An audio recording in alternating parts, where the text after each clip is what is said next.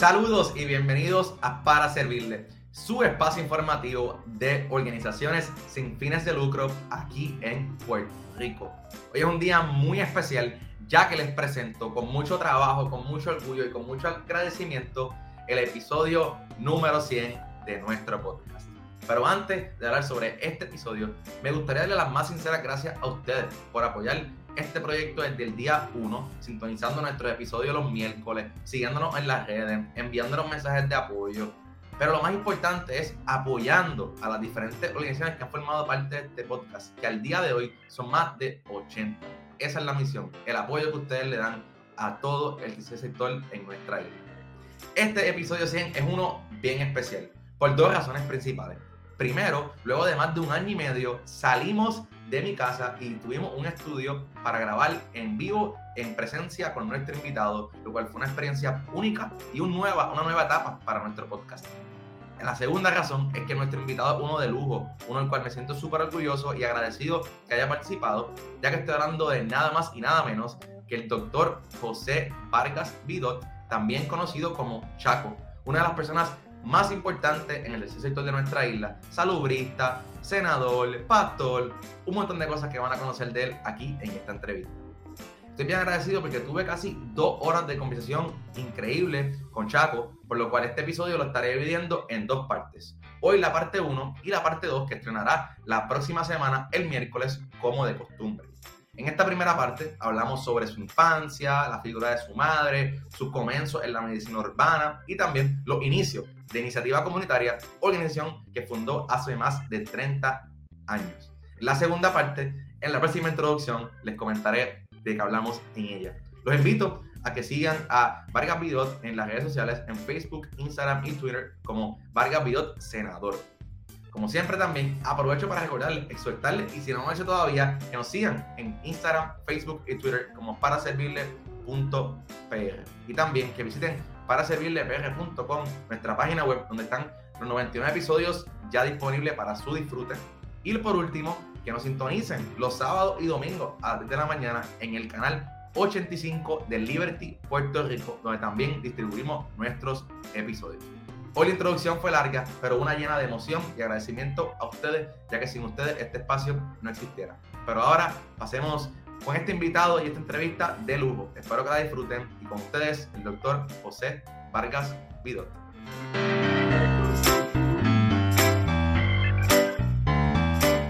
Saludos y bienvenidos al episodio 100 de Para Servirle. Hoy nuestro primer episodio presencial, un episodio súper especial y un invitado de lujo que nos acompaña hoy en nuestro podcast. que aprovechamos y damos gracias a todos ustedes por la sintonía en estos 99 episodios y hoy en el 100. Y le doy la bienvenida al doctor Vargas Vidot, mejor conocido también como Chaco, un poco más coloquial. Bueno, yo estoy aquí, de lujo yo porque el 100. El 100. Y el primero presencial. primero, sí.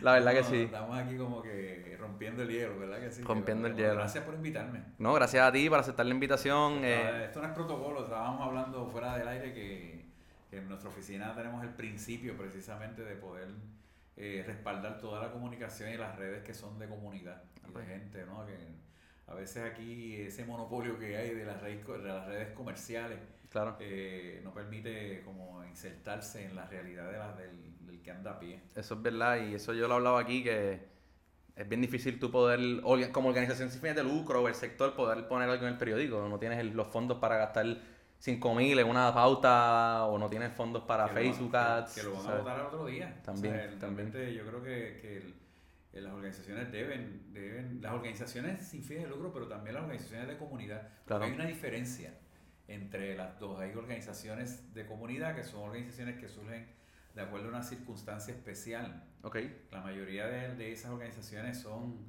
tan y tan y tan eh, genuinas porque nacen de el dolor de alguien, el cáncer de alguien, las pequeñas ligas, ah, eh, el, de momento hay que romper una pared y todo el mundo se une y entonces pues forman, forman una organización y finalmente se dan cuenta del poder que tienen eh, unidos a diferencia de cuando reclaman los individuos. Entonces está la organización sin fin de lucro, que es una organización que puede ser de comunidad o puede ser que no. Porque hay que, hay que distinguir eso. Hay organizaciones sin fines de lucro que son millonarias. sí, 100%. Como por ejemplo aseguradoras. universidades. Exacto. Eh, la, la, NFL en Estados Unidos, eso es una... exacto, que para la gente es bien sorprendente cuando... yo cuando leí eso me quedé como... Por eso es importante señalar que la, en Latinoamérica se ha acuñado más el término de ONG, de organizaciones no gubernamentales, eh, y se le pone el, el, apellido, ¿verdad? Sin fin de lucro, porque hay organizaciones no gubernamentales que sí son con fines de lucro. Eh, y también aclarar, ¿verdad? Que el lucro no es un pecado. Eh, nunca debemos demonizar, porque siempre la gente, todavía en Puerto Rico hay esta idea de que una organización sin fin de lucro es una organización de gente pobretona que aspira a, a que la pobreza permanezca toda la vida, ¿verdad? Exacto. Y que la organización no se nutre eh, de, de, las mismas cosas que debe nutrirse un banco o algo así, o una, una empresa. Eh, cuando la realidad es que la organización tiene que pagar luz, tiene que pagar agua, tiene que pagar empleados. Empleado. Por ejemplo, Iniciativa Comunitaria tiene dos clínicas. Hay que pagarlas, claro. no es que hay que pagarlas nada más, es que obligatoriamente por regulaciones eh, tú tienes que contratar médicos que, se, que tienen su licencia, que tienen malpractice, que tienen 20 cosas, enfermeras y enfermeros que no pueden ser voluntarios porque tienen que cumplir cabalmente con un horario eh, porque, está, porque la salud es profundamente regulada. Claro. Eh, una cosa es eso y otra cosa es cuando yo salgo a las calles, que salgo voluntariamente con un grupito de personas, ninguno cobramos nada, ninguno, todo lo que vamos a repartir en la calle, vamos a hacer en la calle es regalado, este, o lo compramos entre nosotros un serrucho. Sí, como pasa mucho en los, terremotos, los terremotos en María, que la gente salía por su grupito. eso, esa, esa eh, aunque lo hacemos bajo el auspicio de iniciativa comunitaria, porque ese es el proyecto que yo fundé, ¿verdad? Pues, pero la realidad es que esa expresión de, de, la calle, como no es regulada, pues entonces no necesitamos que sea eh, una enfermera ni práctica, ni sea graduada, ni ninguna de esas distinciones, porque la persona que vaya, pues fue. Eh, y, y, al fin y al cabo, la mayoría de las veces se ha, se ha evidenciado un mejor producto eh, y un mejor performance, una mejor, no un desempeño cuando las personas no cobran, no, no, no van pues espontáneamente. Y se ha hecho pues, hasta por estudio, no sé si lo has visto, pero hay un estudio en donde se coge un grupo inmenso de personas eh, y eh, es que están haciendo unas labores espontáneas, eh, apasionados, bien chévere, voluntario, y entonces de momento se le empieza a dar un, un incentivo y empiezan a disminuir la calidad de lo que están haciendo. Por el incentivo. incentivo. Igual pasó con los niños, eh, se hizo un estudio con varios salones de clase de niños como de kinder y primer grado, segundo grado. Eh, los niños espontáneamente hacían cosas bien buenas y cada vez que en un grupo control, al, al niño cada vez que hacía una cosa buena se le daba un reconocimiento. Y a los otros grupos, pues no. Eh, sencillamente se, fluía todo, ¿verdad? En él levantó algo, pues, pues lo levantó porque tenía que levantarlo. Pues resultó ser que al final el grupo que se le daba el reconocimiento dejó de hacer el bien. Lo dejó de hacer. Ah, y, el, espontáneamente lo dejó de hacer. Era ese, eso se evidenció claramente. La gente no lo entiende en Puerto Rico. Exacto, yo lo pensaría que fuera al revés. Pues no, la, la verdad es que la bondad es una herramienta de transformación espiritual, social y psicológica. Y por, por ser una herramienta de esa naturaleza, ya el, la recompensa es intrínseca al dar. Es decir, si yo doy esperando algo a cambio, yo estoy llevándome el premio más barato cuando yo puedo tener el premio más alto. y hay estudios, por ejemplo, de los Dalai, eh, los monjes en el Himalaya, que han, de hecho, entre ellos está el hombre que se cataloga como el hombre más feliz del mundo. Eh, en, un análisis que se hizo neurológico de, de ese señor, un señor que tiene como algunos 50 años en las Himalayas, pero ese señor tiene un PhD, tiene, había, había estado en universidades, académico, joven, entra a hacer una investigación en el Himalaya y se queda. Y se queda y se da cuenta que la vida que tenía como académico era un desastre y, y se queda, y, entonces ya viejo, pues le, le hacen unos estudios para ver cómo reaccionaba el cerebro frente a dar. Esto yo, eh, yo sé que te estoy tomando tiempo. No, no, no, no, para nada. Yo estoy aquí fascinado. Pero lo, quiero traer como una como un cimiento para que hablemos de sin, de lucro. Como tú me invitaste a hablar de comunidad, de sin fin de lucro, pues yo, yo quiero que la gente sepa que hay toda una filosofía detrás. Este señor lo, le hacen, lo sacan de la Himalaya y le dicen, mira, nosotros queremos hacer un estudio porque tú eres un tipo que está súper cool. Entonces, pues efectivamente le hacen estudios muy, muy sofisticados, están, eh, están publicados y todo, y entonces descubren que la, la, la, pasividad que hay en su cerebro, en las manifestaciones de, eh, de las áreas del cerebro que tienen que ver con el placer, con la bondad, etcétera, estaban tan y tan y tan eh, brutales, la expresión de esa. Y era porque él, él toda la vida había incorporado que la, la forma de curar ansiedad, la forma de curar trastornos emocionales, era dando, era, era la bondad. Y él le llama el altruismo milagroso. Y algunas personas, después de muchos años en, en las calles, como en mi caso, ¿verdad? Pues yo descubro dos cosas bien interesantes. Primero, que no soy el santo que la gente piensa. Eh, que soy una persona llena de imperfecciones, frágil, vulnerable, un desastre. Eh, y eso lo descubro porque... Por el servicio. Por el servicio, sí. Y eso me, en vez de, de inhibirme o de hacerme sentir acomplejado o minimizado, al revés, lo que me hace sentir con más fuerza. Porque me doy cuenta que me puedo, me puedo sentir más identificado con cualquiera que cuando yo tenía un guille de doctor eh, o que cuando tenía encima los títulos y los reconocimientos. Yo he sido profesor en la mayoría de las universidades en Puerto Rico, en las escuelas de medicina, en las escuelas de farmacia. todo el mundo ahí le llamaba doctor, doctor. Una, trayectoria, tú sabes, que, que, parecía ser un peso.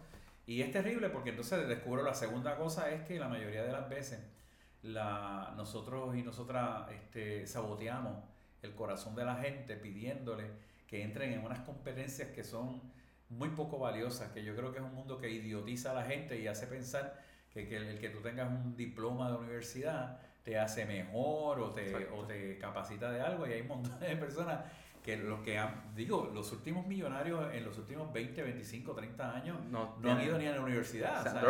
No estoy diciendo que, que, que, yo estoy e, estimulando que la gente no, no estudie, ¿verdad? Pero yo, estoy, yo sí estoy estimulando que el, el, valor del ser humano resida en lo que intrínsecamente es el valor del ser humano. Yo, yo, yo, yo tengo que amar al prójimo porque es el prójimo, no porque es el prójimo hijo de alguien o porque viene de aquella urbanización o porque quiero, no quiero estar caliente. Y eso se descubre, esa es, la, esa es la, segunda cosa que yo descubro.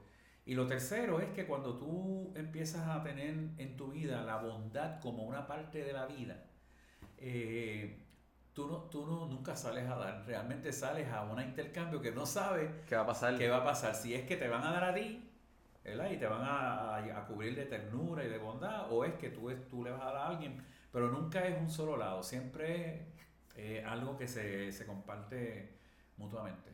Me, me alegra que hayas haya, tocado en estos puntos porque son cosas que yo creo que hemos tocado también en otros episodios y, lo estamos recapitulando aquí en, bastante, en un resumen. Lo que, lo que usted acaba de decir es como un resumen, yo creo que esto no es el episodio porque mucha gente ha dicho eso como uno recibe mucho más a cambio de lo que uno piensa cuando da. Uno debería dar sin pensar que va a recibir nada, darle el corazón. Y también no deberías dar, le digo, no deberías dar con apellido. Tú le das a José, olvídate que sea José primo de tal o dueño de tal restaurante, tal cosa. Tú le das a una persona, ¿no? Por, por darle, por tu, tu, tu cariño, porque sale del corazón. Hay, hay veces que, el, que uno tiene que, digo, a veces no, yo creo que debemos de realizar esto como una reflexión permanente. El, la bondad eh, tiene unos, como unos requisitos, ¿verdad? Y ese primer requisito es que es instintiva. Okay. La bondad es instintiva. O sea, tú no dices, le voy a dar estas habichuelas a la señora del frente de aquí para que, para que ella sepa que estoy no me calienta con el barrio, no sé qué. Ya eso no es bondad, ya eso es, un, es una transacción.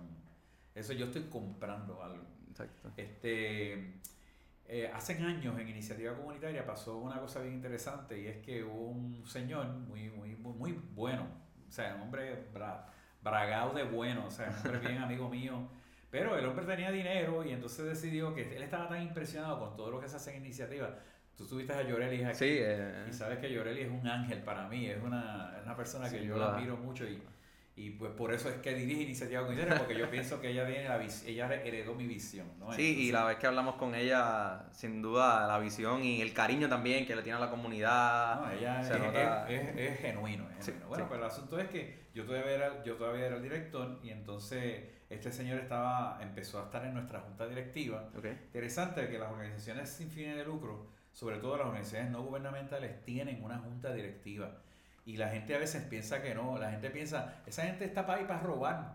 Eh, o esta, no, al revés, las organizaciones somos tan evaluadas y fiscalizadas y monitorizadas que si los políticos fueran evaluados y monitorizados como lo son las organizaciones, no tendríamos tanto pillo ahí este, en, tribunas. y es que también ahí, en un momento ahí, el, el, el las organizaciones de lucro muchas viven de donativos, que es el dinero de la gente, eso que también tiene que ser bien regulada. Tú tienes, tú, tienes que, tú tienes que rendir cuenta obligado. a los dos dólares que te dio la señora.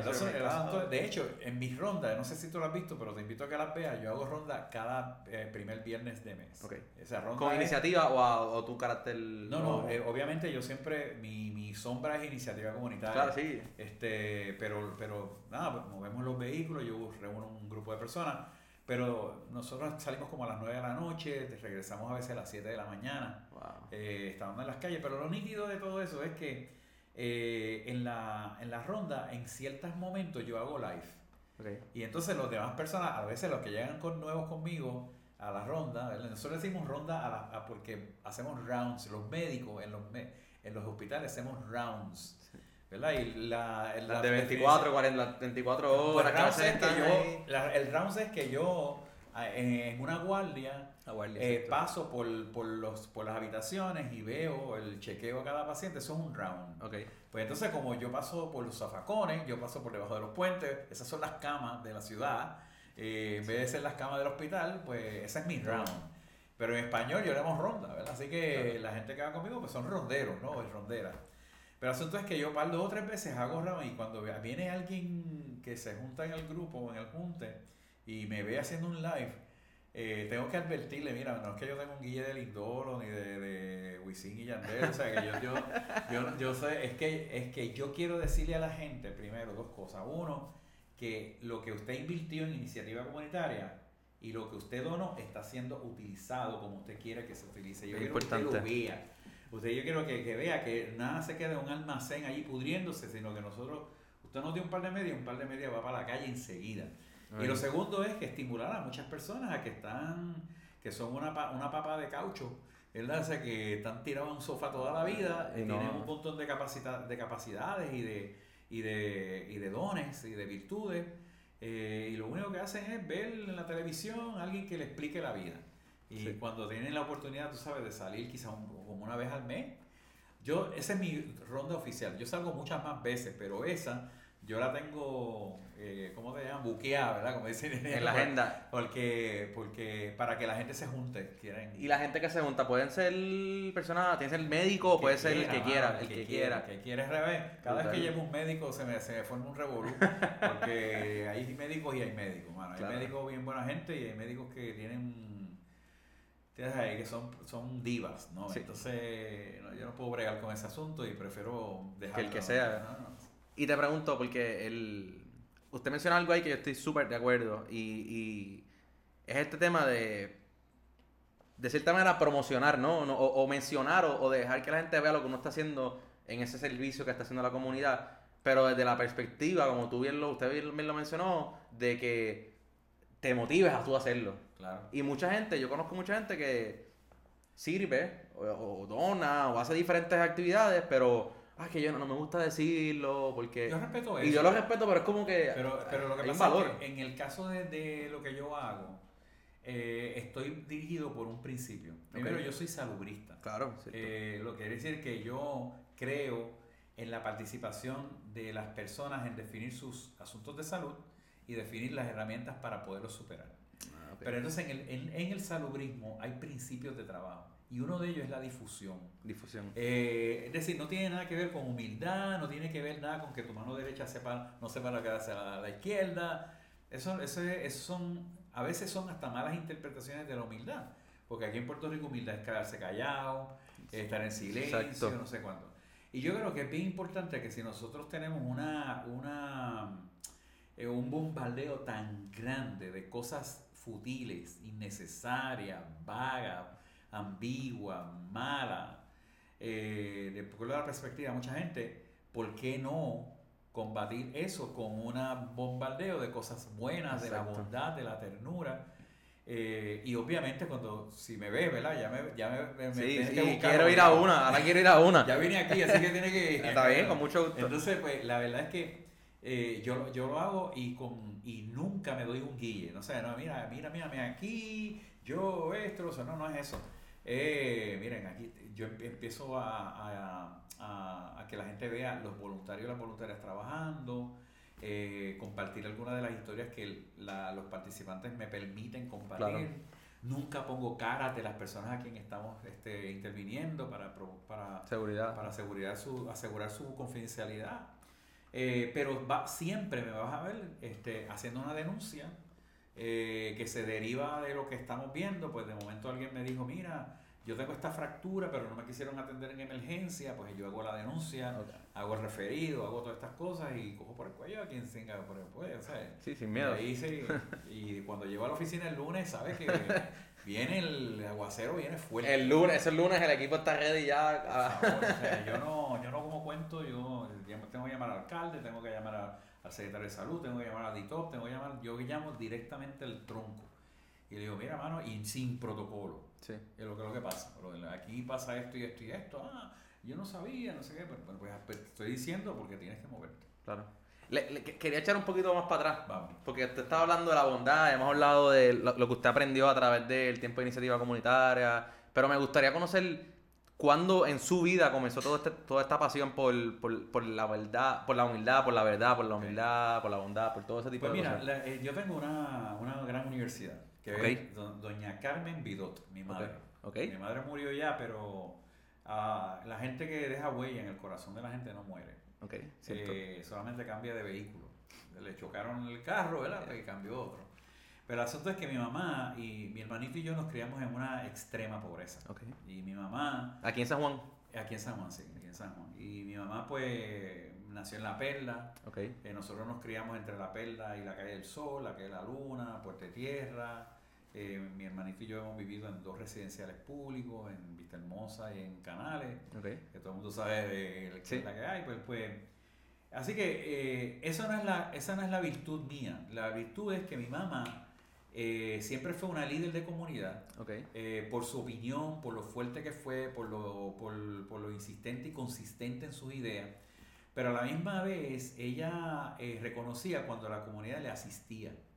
Es decir, que eh, mi papá estuvo ausente por mucho tiempo de mi vida y durante el tiempo que estuvo ausente mi mamá no careció de nada porque, mi, mi, porque la gente de la comunidad siempre estaban pendientes a que Chaquito, como me decían, y Albert, mi hermano, pues tuviéramos leche, tuviéramos el pancito, tuviéramos esto, sin que mi mamá tuviera que pedirlo.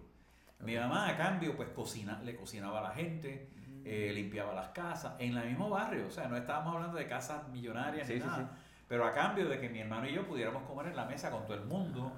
Entonces, ¿qué pasa? Que esa bondad que se daba natural, eh, Carmen, ven para acá, que tenemos unas cositas aquí, o mi mamá también cuando cocinaba, mira, Chaquito, llévale esto a doña esta, doña Yo repartía como 10 cosas y yo me daba una vergüenza grandísima porque, mami, pero ellos no pidieron nada.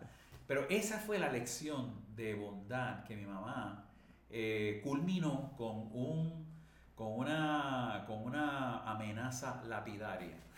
Y, y él dice decir, mira, si yo los cojo a ustedes, a mi hermano y a mí, que ustedes no son igual que la comunidad, la gente de la, calle, eh, que nos, nos ayuda, y ustedes cuando lleguen a tener eh, oposición y dinero y no hacen lo mismo, yo les voy a caer encima a cada uno de ustedes. Mi mamá era bien fuerte, ¿sabes? Que no importa yo era más, yo era más alto que ella y ella me daba una bufetada que me viraba del lado a lado y yo bajaba, bajaba los ojos.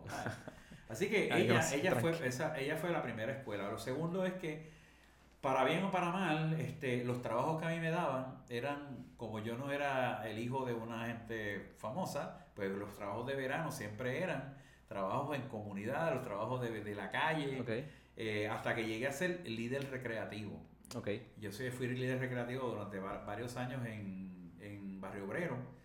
Eso es como el que se encarga de, como que la, la, las actividades recreativas en, el, en, zona. en un centro torneo, cosas así. Torneos, lo dominó, este, lo otro, y yo, chamaquito, bien chamaquito, este, pues desarrollé ese, ese amor que ya yo tenía desde mi propia comunidad pero entonces ya trasladándome a otro lugar, sin ninguna instrucción, o sea, yo no tenía estudios en nada de eso, yo estaba estudiando, em, terminando high school y empezando universidad, este, así que eso, eso se dio. Y luego entonces esto, yo, yo tuve como varias, varias personas que eran como ejemplos para mí, eh, que fueron como marcándome, ¿verdad? Cuando estudié, tuve la oportunidad de estudiar medicina, que no fue rápido. Pues porque yo eso tampoco era lo que querías desde chiquito. No, yo quería hacer medicina, eso es lo que yo quería, pero como era tan pobre, claro. pues me tardé muchísimo tiempo en llegar a donde los otros chamaquitos llegan rápido, ¿verdad? Así que, y estudié en República Dominicana, porque ah, no ni, tenía ni, ni oportunidad de estudiar aquí. Pero esa, esa, esa experiencia de República Dominicana que me enseñó medicina comunitaria, porque a ese país yo le debo mucho. Sí. Mucho, mucho. Primero que me acogieron con un amor tremendo y segundo que aprendí una, una medicina que en pocos lugares uno aprende, ¿verdad? Que es la medicina preventiva, la, la salud pública, la promoción de la salud, que usualmente en nuestra sociedad no se le da énfasis porque nosotros creemos en todo lo que es heroico todo lo que te va a, gestionar un premio la placa un premio la placa coño mira perdón el coño. ¿No? la, la, la, la, placa y la medallita y el, y el tapping verdad pero recuerda con lo que hablamos al principio. Enseguida que tú empiezas a recibir reconocimiento ya, la bondad se apaga. Se apaga y se vuelve automática se vuelve la, la burocratización del regalo del carisma ¿verdad? así que este, es, es, te estoy juntando unas cosas para que, para que lo digo con toda la premeditación, para que la gente no piense jamás que entrar al trabajo comunitario es el producto de un, un encuentro con Dios. Eh, que gente piensa un rayo y te iluminó. Bueno, pues hay gente que, ojalá, ¿verdad? Hay gente que sí lo tiene, pero la realidad es que es la acumulación de reflexiones que te llevan a ti a, a, a, oye, pero ven acá, este asunto de dar no es nada más en, en acción de gracia.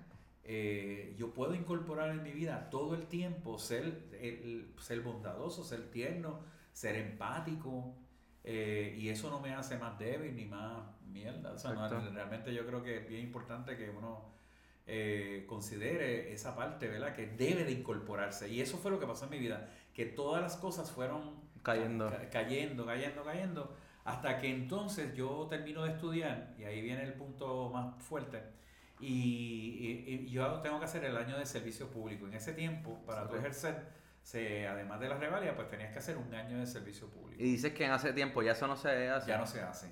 Mira qué horrible.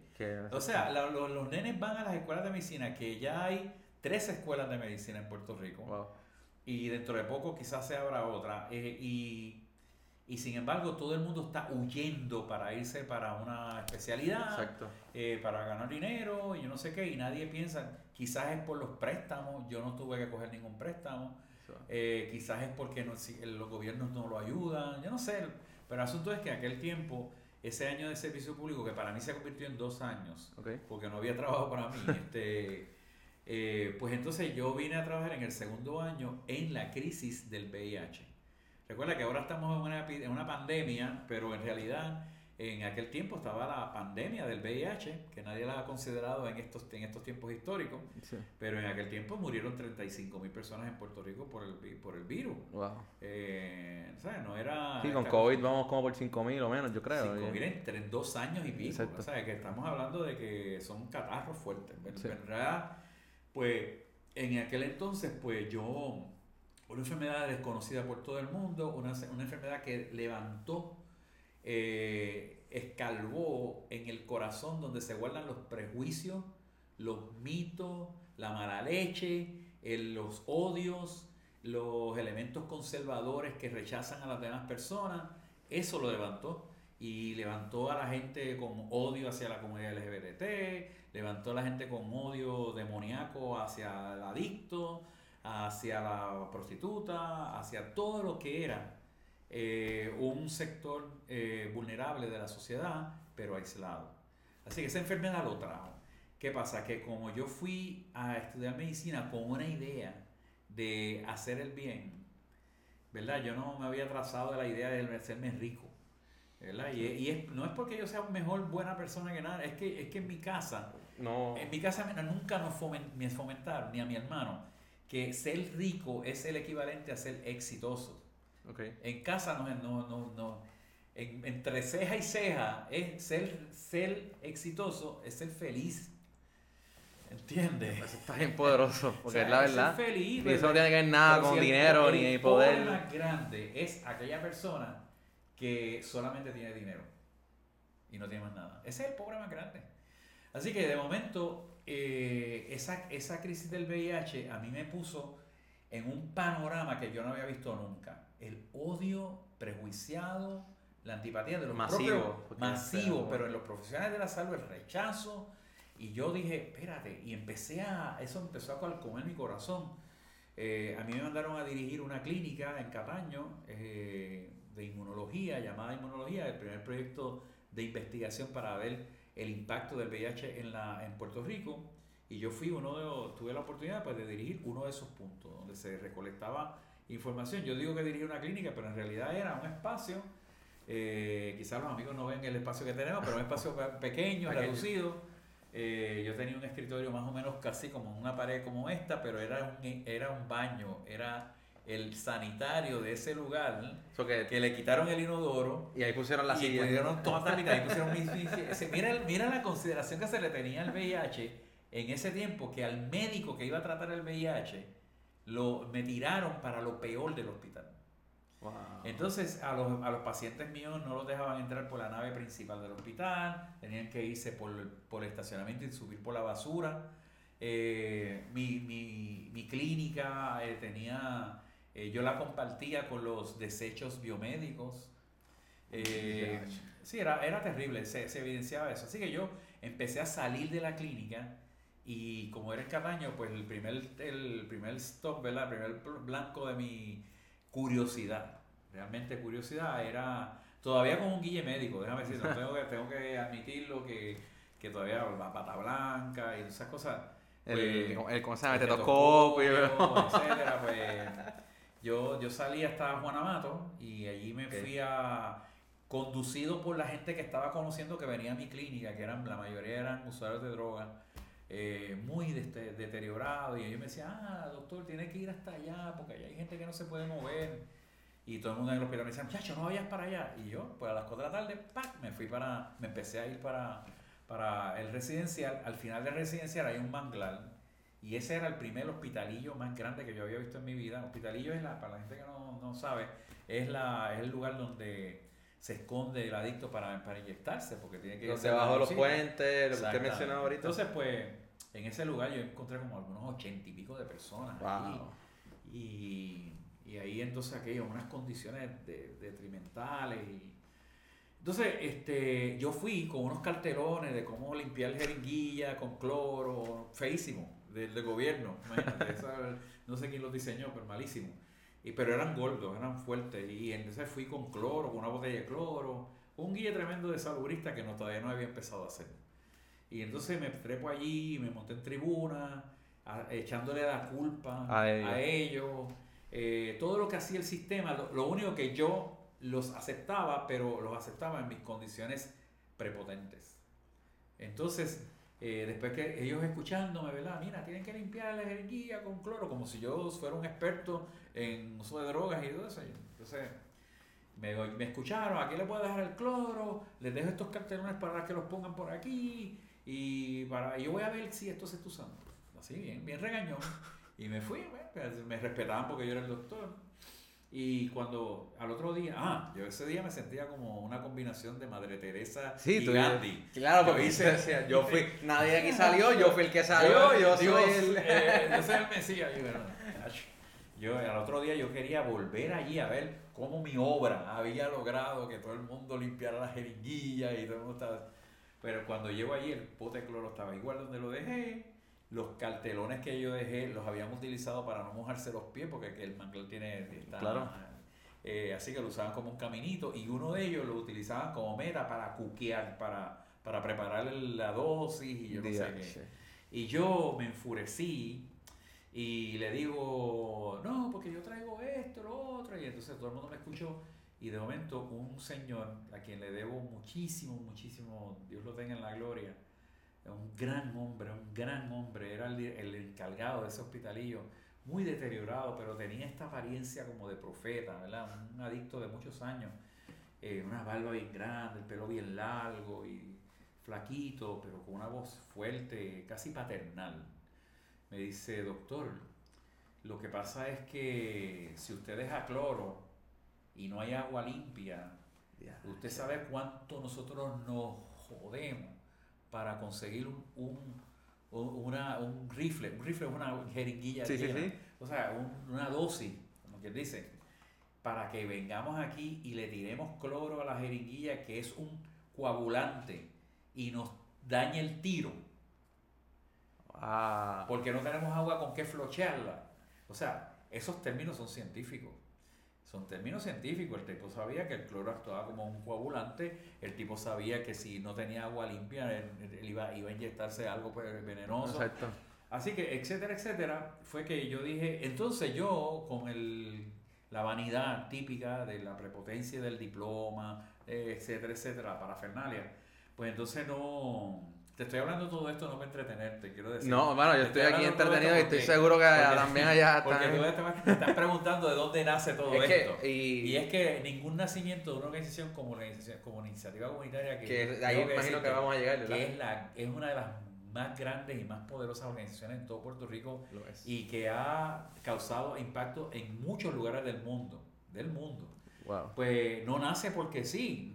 Y por eso tengo que explicar esto. Claro, claro. Entonces, pues. Y me encanta porque te, te, acuerdas súper claro todo. Claro, y esto fue hace de 30 años. Porque fue verdad. Porque fue. O cuando tú inventas una mentira, tienes que estar modificándola. Pero cuando tú la verdad, eso fue ahí lo que pasó. Pues eso está, eso está fresco en mi vida. Yo te lo estoy contando y estoy viendo la imagen de este hombre que le decían papocrea.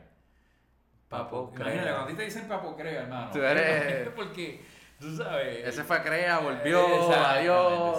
Vio crecer a gente allí. Aún así, después que yo tuve una relación bien directa con Crea, eh, que no la tenía en ese tiempo, eh, me, me, decían que ese señor había sido alguien que a quien ellos siempre respetaron, porque aún cuando se cocotaba, se volvía a la calle, pues era una fuente de información muy poderosa para ellos. Así que lo respetaban. Claro. Y él, él inspiró respeto en mí. Y esa fue la primera persona que... Entonces yo en mi vanidad quise como defenderme. Tú sabes, no, pero que sea... Un momentito, doctor. Permítame terminar. Ok. Eh, además, usted vino aquí, se trepó en esa piedra, me trepé en una piedra, eh, y habló, habló y habló y no nos escuchó. Usted no nos escuchó. Y yo tengo que hacer este mismo silencio que estoy haciendo. Porque aquel hombre, a veces la gente piensa que las palabras sagradas están en un libro sagrado. Las palabras sagradas están en el amor sagrado. ¿Y dónde está el amor sagrado? En donde no llega la droga, aquí dentro. Porque tú no te inyectas el corazón espiritual. No. ¿Sabes? Desde ese corazón, ese hombre me dijo algo que retumbó en mi vida tan fuertemente, tú no me escuchaste, que yo me fui y no, no puedo dormir esa noche pensando, cuántas veces yo he visto un paciente y yo lo que es, ah, y no lo escucho. Así que eso, eso se formó el primer principio de la Fundación de Iniciativa Comunitaria, es el desarrollo del poder escuchar, de la virtud de escuchar. Tan importante. Muy importante. A partir de ahí, entonces, al escuchar más que hablar, cuando yo regreso al hospital donde trabajo, me doy cuenta que no vamos para ningún lado. Que si yo no me separo de ese sistema y yo provoco un sistema alternativo clandestino, porque yo no tenía ni un chavo, yo, yo cobraba 901 pesos al mes como médico uno. siendo un médico, imagínate. Siendo un médico uno, eso no era como era, yo era la mucama del hospital, o sea, quien limpiaba, casi. Entonces, pues esa, esa historia es bien importante porque eso me obligó a hacer una reflexión bien profunda y empezar a mirar desde el lado voluntario y empezar a visitar organizaciones comunitarias que sí habían abordado el VIH, que eran muy pocas, muy pocas, pero dos de ellas fueron significativas para mí, que fue Fundación Ciudad de Puerto Rico, que ya no, ya, no existe, ¿verdad? ya... no existe, son muchos, muchos años. Cerraron sus puertas, una pena, porque fue una organización que de verdad fue una escuela para mucha gente, y, incluyendo a mí, y segundo, Hogar de Ayuda y Refugio, que sí existe en Amelia, en el barrio Amelia, y lo dirige una mujer maravillosa, Marita Ramos, que le decían la pastora. Y yo la conozco porque en mi búsqueda ya revolucionaria de encontrar una alternativa a ese sistema hipócrita para el que yo estaba trabajando, que básicamente lo que quería era contar cuánta gente tenía VIH para sacar el dinero y poner la estadística, los números. No sé eh. cuánto. Eh, siempre la gente me decía, mira, eh, hay la pastora eh, porque yo no sabía dónde enviar las personas que estaban muy, muy malitas, no me las querían aceptar ni siquiera en los hospitales. Entonces, eh, cuando eran mujeres me decían, eh, que vaya donde la pastora en el refugio, que ella la acoge. Y yo decía, ¿quién será la pastora? La reía tantas veces hasta que llegué a ese, a ese lugar. Y era una iglesia, iglesia, iglesia con su campanario y su cruz y todo, pero cuando tú entrabas, la pastora botó todos los asientos y el altar y todo y lo cubrió de catres.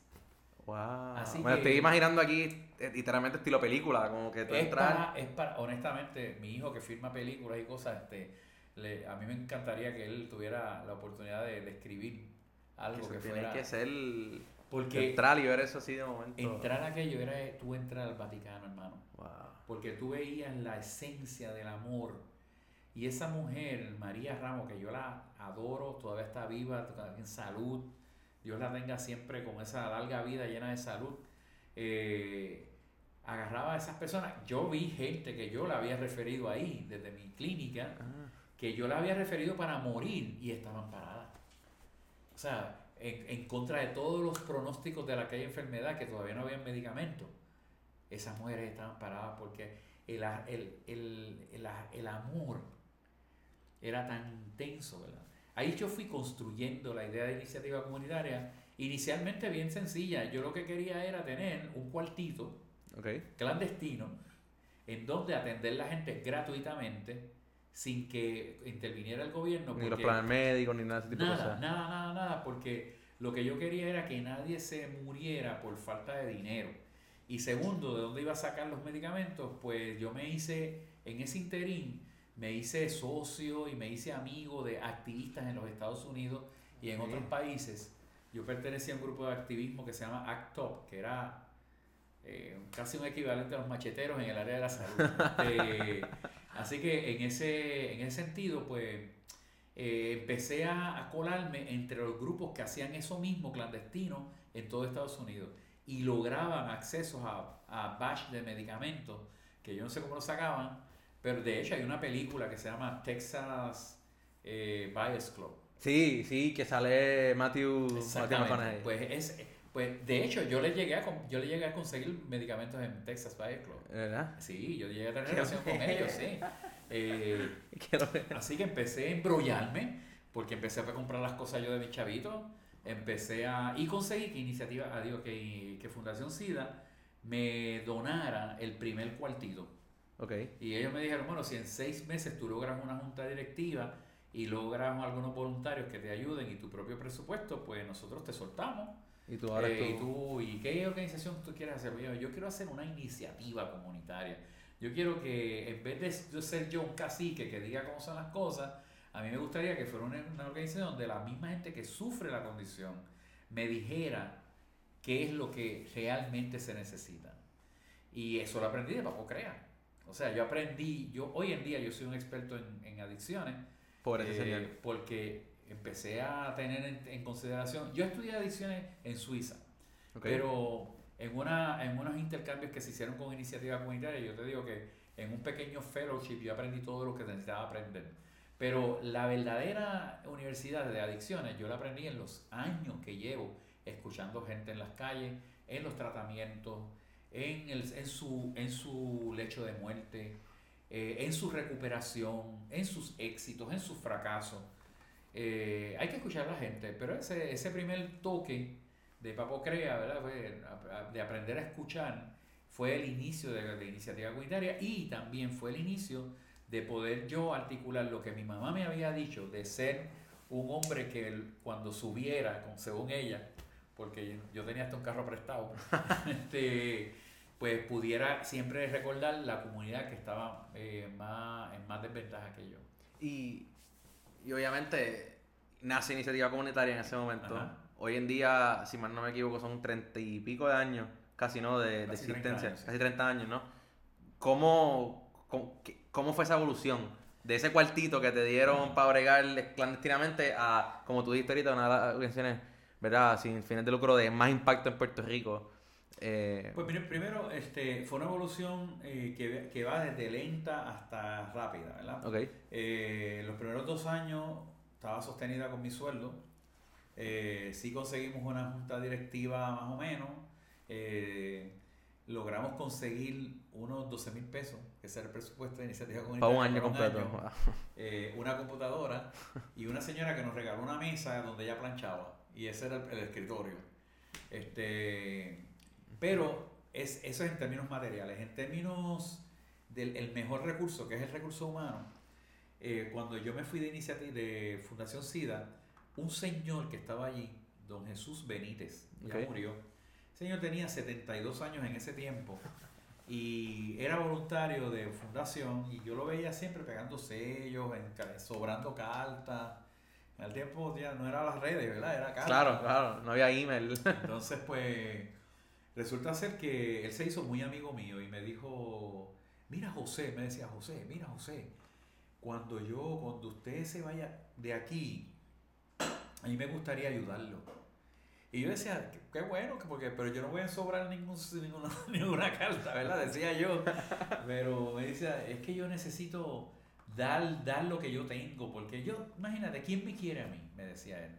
Yo soy un hombre viejo, feo, flaco, tengo como cinco o seis enfermedades, todas ellas crónicas y además soy VIH y soy gay. Nadie me quiere. Yo vivo solo y me han dejado totalmente solo. Entonces, nada más eso me cautivó, me cautivó muchísimo porque yo ver ese hombre en, el, la, en, la parte que él sentía que era la parte final de su vida y sentir que, pues, lo único que le quedaba era tratar de, de darle al, al, prójimo. Eso es bello. ¿Sabes? Que no estaba buscando cómo... Mejorarme o... Exacto. Y entonces pues yo le dije, mire, don Jesús, me dieron este cuartito, no sé qué, este, pues vamos para allá.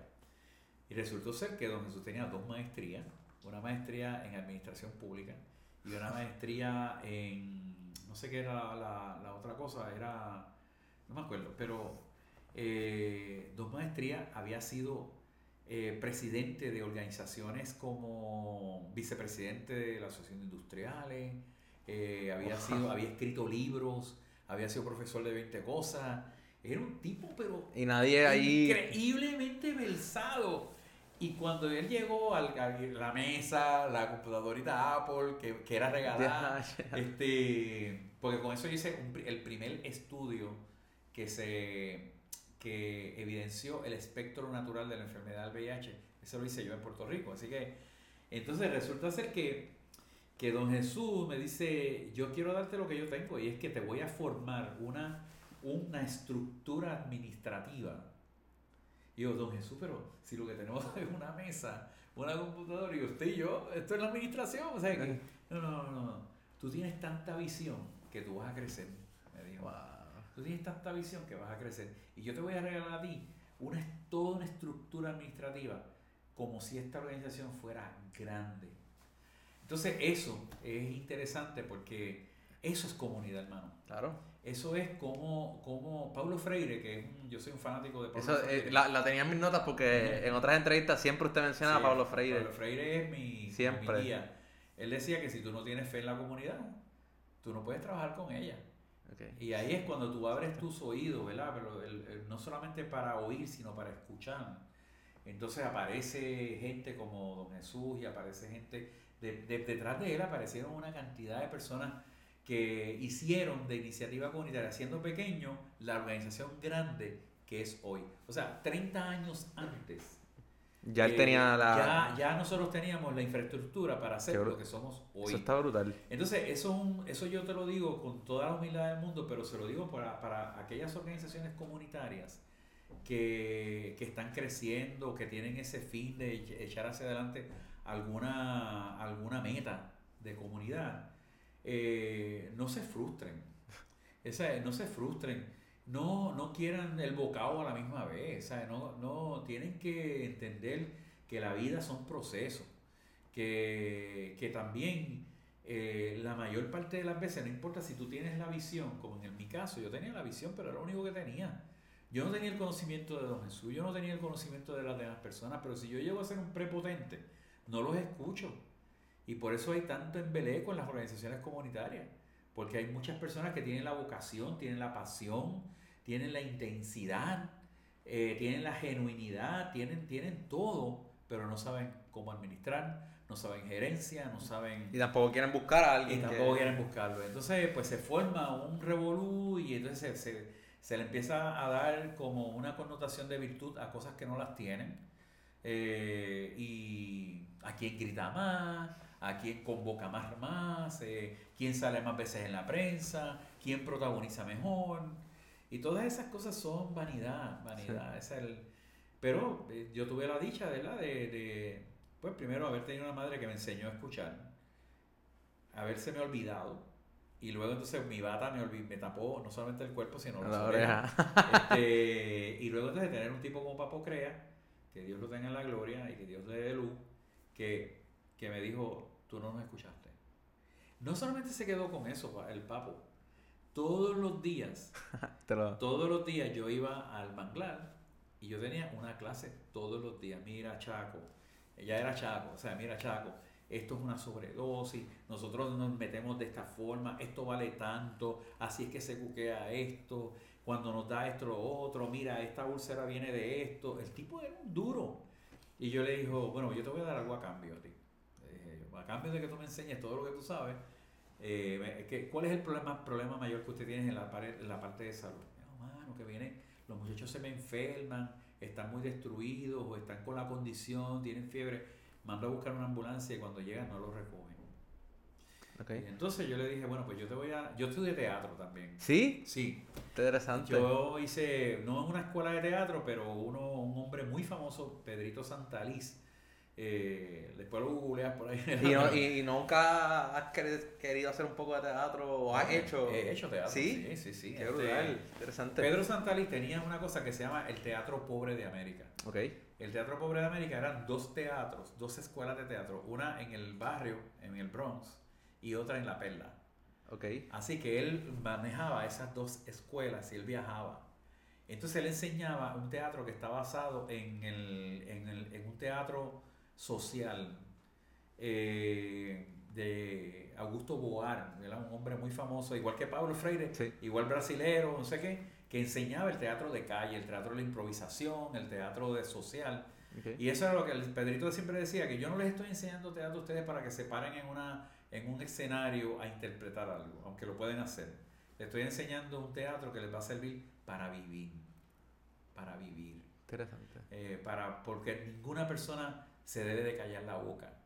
Y la gente debe saber cómo expresar y cómo proyectar y cómo todas esas cosas. Entonces, pues Pedro fue, de hecho, finalmente muere, casi en mis brazos. Este, sí, todo lo vi, yo crecí, lo dejé de ver. Y volvía. Y volvía, entonces cuando veía lo encontraba, era profesor en la, en la OPR de Utuado, y después cuando se enfermó, pues entonces yo tuve la oportunidad pues de atenderlo y de, devolverle, ¿verdad? Pero entonces yo lo que hice es aplicar eso. Con, con Papo, le digo, ah, ustedes tienen problemas con eso, pues yo les voy a enseñar cómo imitar un infarto. Yo les voy a enseñar a ustedes cómo. yo les voy a enseñar cómo es una insuficiencia cardíaca congestiva. Yo les voy a enseñar todas las cosas por las cuales. cómo es un abdomen agudo. Yo les voy a enseñar todas las cosas por las cuales una persona en ambulancia no, se puede, no te puede rechazar. Wow. ¿Entiendes? Porque te van a rechazar porque tú eres VIH y porque tú eres adicto. Pero por estas tres cosas, cuatro, les enseñé varias. Y yo me tiraba al piso y ellos se tiraban conmigo y, y les enseñaba a actuar eh, así que cuando los agarraban en la ambulancia llegaban al hospital y allá en el hospital yo me encargaba de que se quedaran. Pero Sí, ya estaban ahí, ya. Sí, ya no, no, ya no. Pero esa es la actuación. Y de hecho, en, en República Dominicana yo llegué a levantar un grupo de teatro callejero de 75 jóvenes eh, y fuimos por casi toda la República eh, dando teatro en las esquinas eh, sobre violencia, sobre un montón de cosas. Y, y una pregunta, en ese tema de, de, República Dominicana, ahorita lo mencionaste y yo, yo, siento que en Puerto Rico mucha gente vive en la burbuja y no sabe que hay comunidades pobres, que hay personas, niños que no tienen comida. Aquí mismo. O sea, aquí mismo. O sea, en San Juan, ah, no, estamos ahora mismo literalmente. Literal. Eh, en República Dominicana, eh, eso más, yo pienso, y ¿verdad? mi percepción se ve más, tú lo ves más palpable y la gente yo creo que es más... Bueno, porque es más evidente. Más evidente. ¿Eso tú crees que te ayudó? Como que haberlo visto tan de frente, aunque venías ya de tu familia. Venía ya de pobreza, pero no había visto eh, situaciones tan, tan difíciles como había visto, sobre todo cuando se alejan de la capital. Okay. Este, recuerda, República Dominicana es como se tiene creo que algunos 10 y pico de millones de habitantes. Exacto. Nosotros somos 3. Eh, la extensión de terreno es grandísima y en muchos lugares se parece a muchos pueblos de, de Puerto Rico. Y la gente igualmente humilde y bien, bien sencilla. Pero en esas transiciones entre la capital y el campo, porque el campo se vive de pobreza, pero mi, mi mamá me enseñó algo bien interesante. Yo, yo te hablo de la pobreza que yo viví, porque ahora la puedo articular y apalabrar pero durante el tiempo que yo la viví, yo nunca me sentí pobre. ¿Para ti era tu normal? No, tu exacto, nunca ¿verdad? me sentí pobre, yo me sentí el tipo, el niño más dichoso del mundo. Claro. Tú sabes. Era comida, comida Eh, los vecinos. comía, los vecinos, jugaba por toda la calle. ¿Cuál era mi patio? Mi patio era el viejo San Juan completo desde chiquito. Hacho brutal. Yo, yo, chiquito, literal, 6, 7 años, yo estaba a las 11 de la noche, tú me encontrabas por cualquier calle de San Juan. Ahora no se puede, pero a, a mí nadie, nadie me tocaba. Eh, y todo el mundo me defendía. Y yo era el hijo de todo el mundo. ¿Lo sabes? Y la gente me llamaba para, Chaquito, ven acá, que vamos a almorzar. Y tu mamá me dijo que tú no ibas a almorzar hoy. O sea, que era... De hecho, una de las cosas que yo le debo a mi mamá eh, es precisamente, yo fui un mal estudiante. Eh, la, yo, a- ojalá yo pueda decirles a ustedes, ¿verdad? Que yo fui el presidente de mi clase, eh, que fui el estudiante de honor, que fui... Hombre, no. En realidad yo quiero resaltar que no lo fui, no porque quiero estimular a que la gente no lo sea, sino lo quiero hacer. ¿Sabes por qué? Porque mon- montones de personas se inhiben de hacer, de hacer realidad sus sueños porque piensan que porque no sacó A, no sacó cuatro puntos, porque no es doctor, porque no es ingeniero, porque no es abogado, eh, están, están condenados al fracaso y al silencio.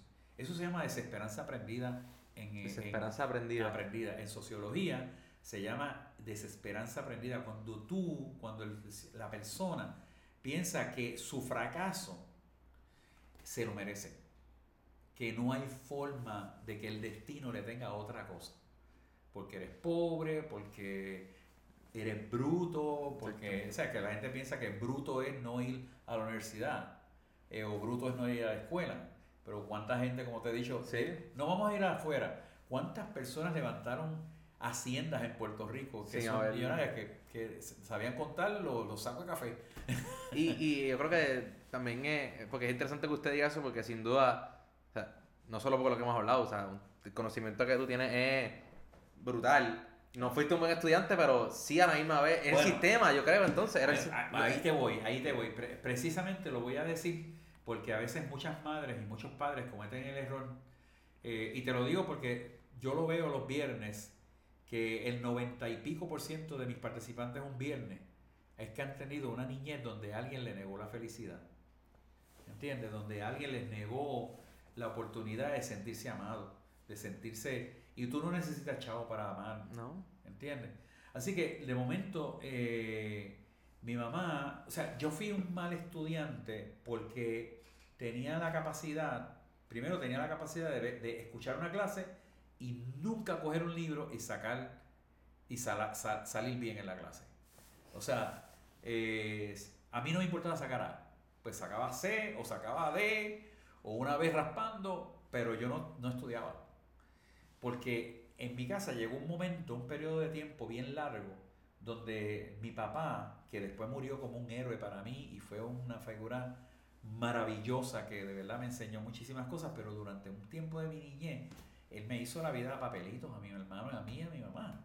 Un alcohólico, bien fuerte, bien violento y, y yo no tenía paz. Así que cuando llegaba a mi escuela, yo llegaba de haber pasado una noche donde tenía en tu casa habías pasado defendiendo a mi mamá para que mi papá no la matara, este, corriendo, escondiéndome, el nervioso, todos los días, todos los fines de semana, no sabía, yo no, yo no, tenía, no, no, tenía paz. Así que yo fui creciendo con ese miedo.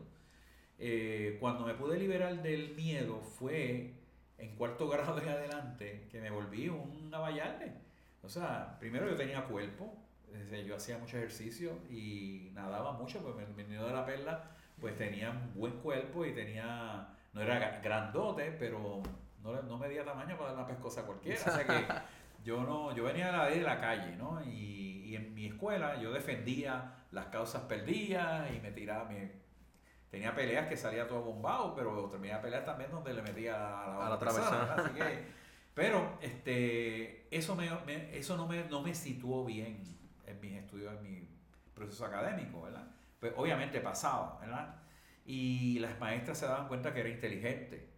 Eh, no veían nada mis libretas escritas, no veía ese, uno que otro proyecto, ¿verdad? Que me ayudaba mi mamá, pero en realidad, un día en tercer año, tercera, tercer año para cuarto año, eh, la directora de la escuela llama a mi madre y le dice, mira, doña Carmen, conmigo presente, eh, le voy a decir que como ahora en, tercer año, final de tercer año y, principio de cuarto año, la gente está haciendo todas las gestiones de la universidad, pues yo le voy a pedir que no gaste chavo en, José, eh, no invierta, él, él, no es muchacho de universidad, este muchacho no, no sirve para nada.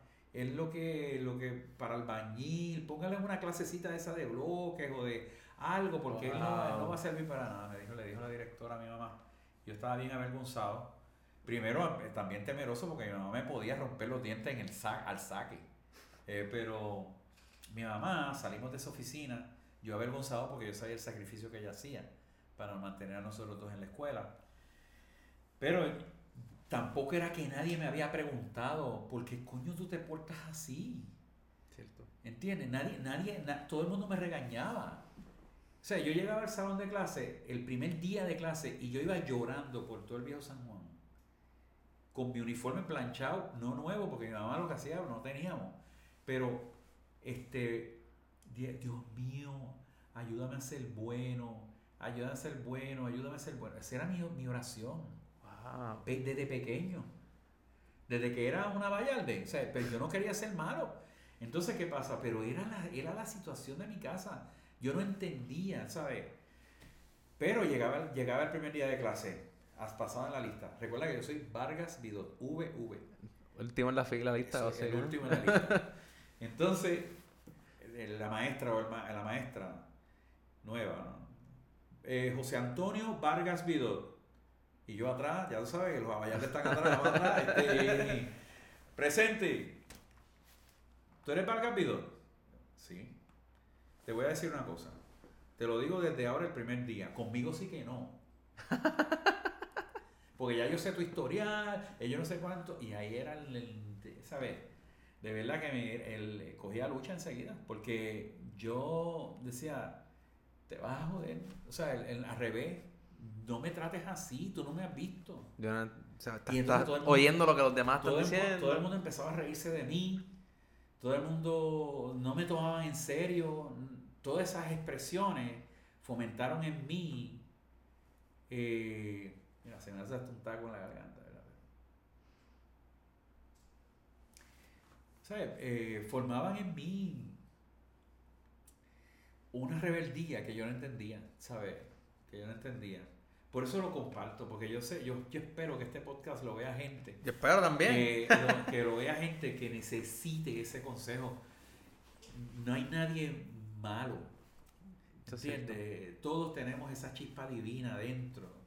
Hay circunstancias que cogen a uno y lo, lo apalean y lo apalean. Y si el ser humano se une con esas circunstancias como cómplice, entonces desbaratan. Por eso es que yo creé iniciativa comunitaria porque yo entendía que el ser humano, en su, en su condición más terrible, ser tan cercana a la muerte, como en aquellos tiempos del VIH, porque ya la gente casi no se muere de eso, pero, pero en aquel entonces eso era una sentencia de muerte. Si encima tú tenías los prejuicios, si encima tú tenías la, maldad de hasta de los religiosos. Yo, no, no tienes una idea cuánta gente yo atendí que, sus papás eran pastores y los habían botado de sus casas porque tenían VIH, porque eran gay, tienen que vivir en la azotea o en la escalera eh, en forma denigrante, ¿sabes? Yo, yo no podía bregar con eso, pero, pero entendí eso. Para mí es fácil tener empatía porque la viví. Claro. ¿Sabes? Entonces mi madre salió de esa oficina eh, en silencio. Y doña Carmen Vidot cuando se ponía en silencio, gente, hay que tener. Yo no sé cuánto le ha pasado a ustedes. A mí pasa que cuando mami no me habla, yo sé que. O, me deja el mensaje ahí ni me conteste, digo, porque ahora sabes que son mensajes. Yo por, dentro decía, Señor, Padre, que me dé una garnata, que me dé una pela, por favor. Pero mientras más ella acumulaba silencio, más duro. Era como el cabro. Mientras más fuerte sea, más atrás se va, más puede más fuerte. Así que yo, yo, yo decía, diadre, pasamos dos cuadras. Y en una cuadra, ella me para, firme párate ahí, me dijo, así, así como yo estoy diciendo, párate ahí. Y con el dedo me tocó por el pecho, que casi me empuja, como quien dice, te quiero dar, pero también te quiero abrazar. Esas veces donde, yo soy padre ahora, ¿verdad? Pero esas veces donde uno dice, mano, es que yo sé que lo hizo mal, pero yo sé que no lo hizo porque quería hacerlo mal. Ella entendía el sufrimiento que había en la casa. Ella sabía que yo no estaba en las mismas condiciones que los demás estudiantes. Por eso hoy en día nosotros hablamos de igualdad y de equidad, que son dos cosas diferentes. Igualdad, todo el mundo va a la escuela, pero equidad, ¿todo el mundo va a la escuela en la misma condición? No. A ver, ¿cuántos no, ¿cuántos no llegan a la escuela sin desayunar?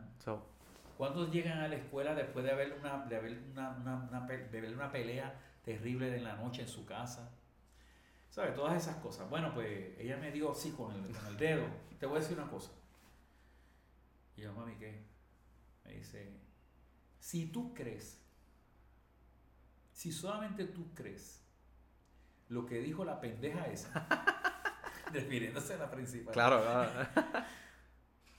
me abrí los ojos así. Tú no eres mi hijo. Porque lo que tú necesitas para lograr los sueños que tú tienes. Me, me dio en el pecho así, lo tienes en tu corazón. Así que camina. Eso, y a la gente que me, que me ve y que no me escucha, marcó mi vida. Que me, lo estoy imaginando en, las calles del Bio San Juan, ahí. Marcó mi vida. Wow. No puedo decirte más nada. De ahí en adelante fue, de ahí en adelante.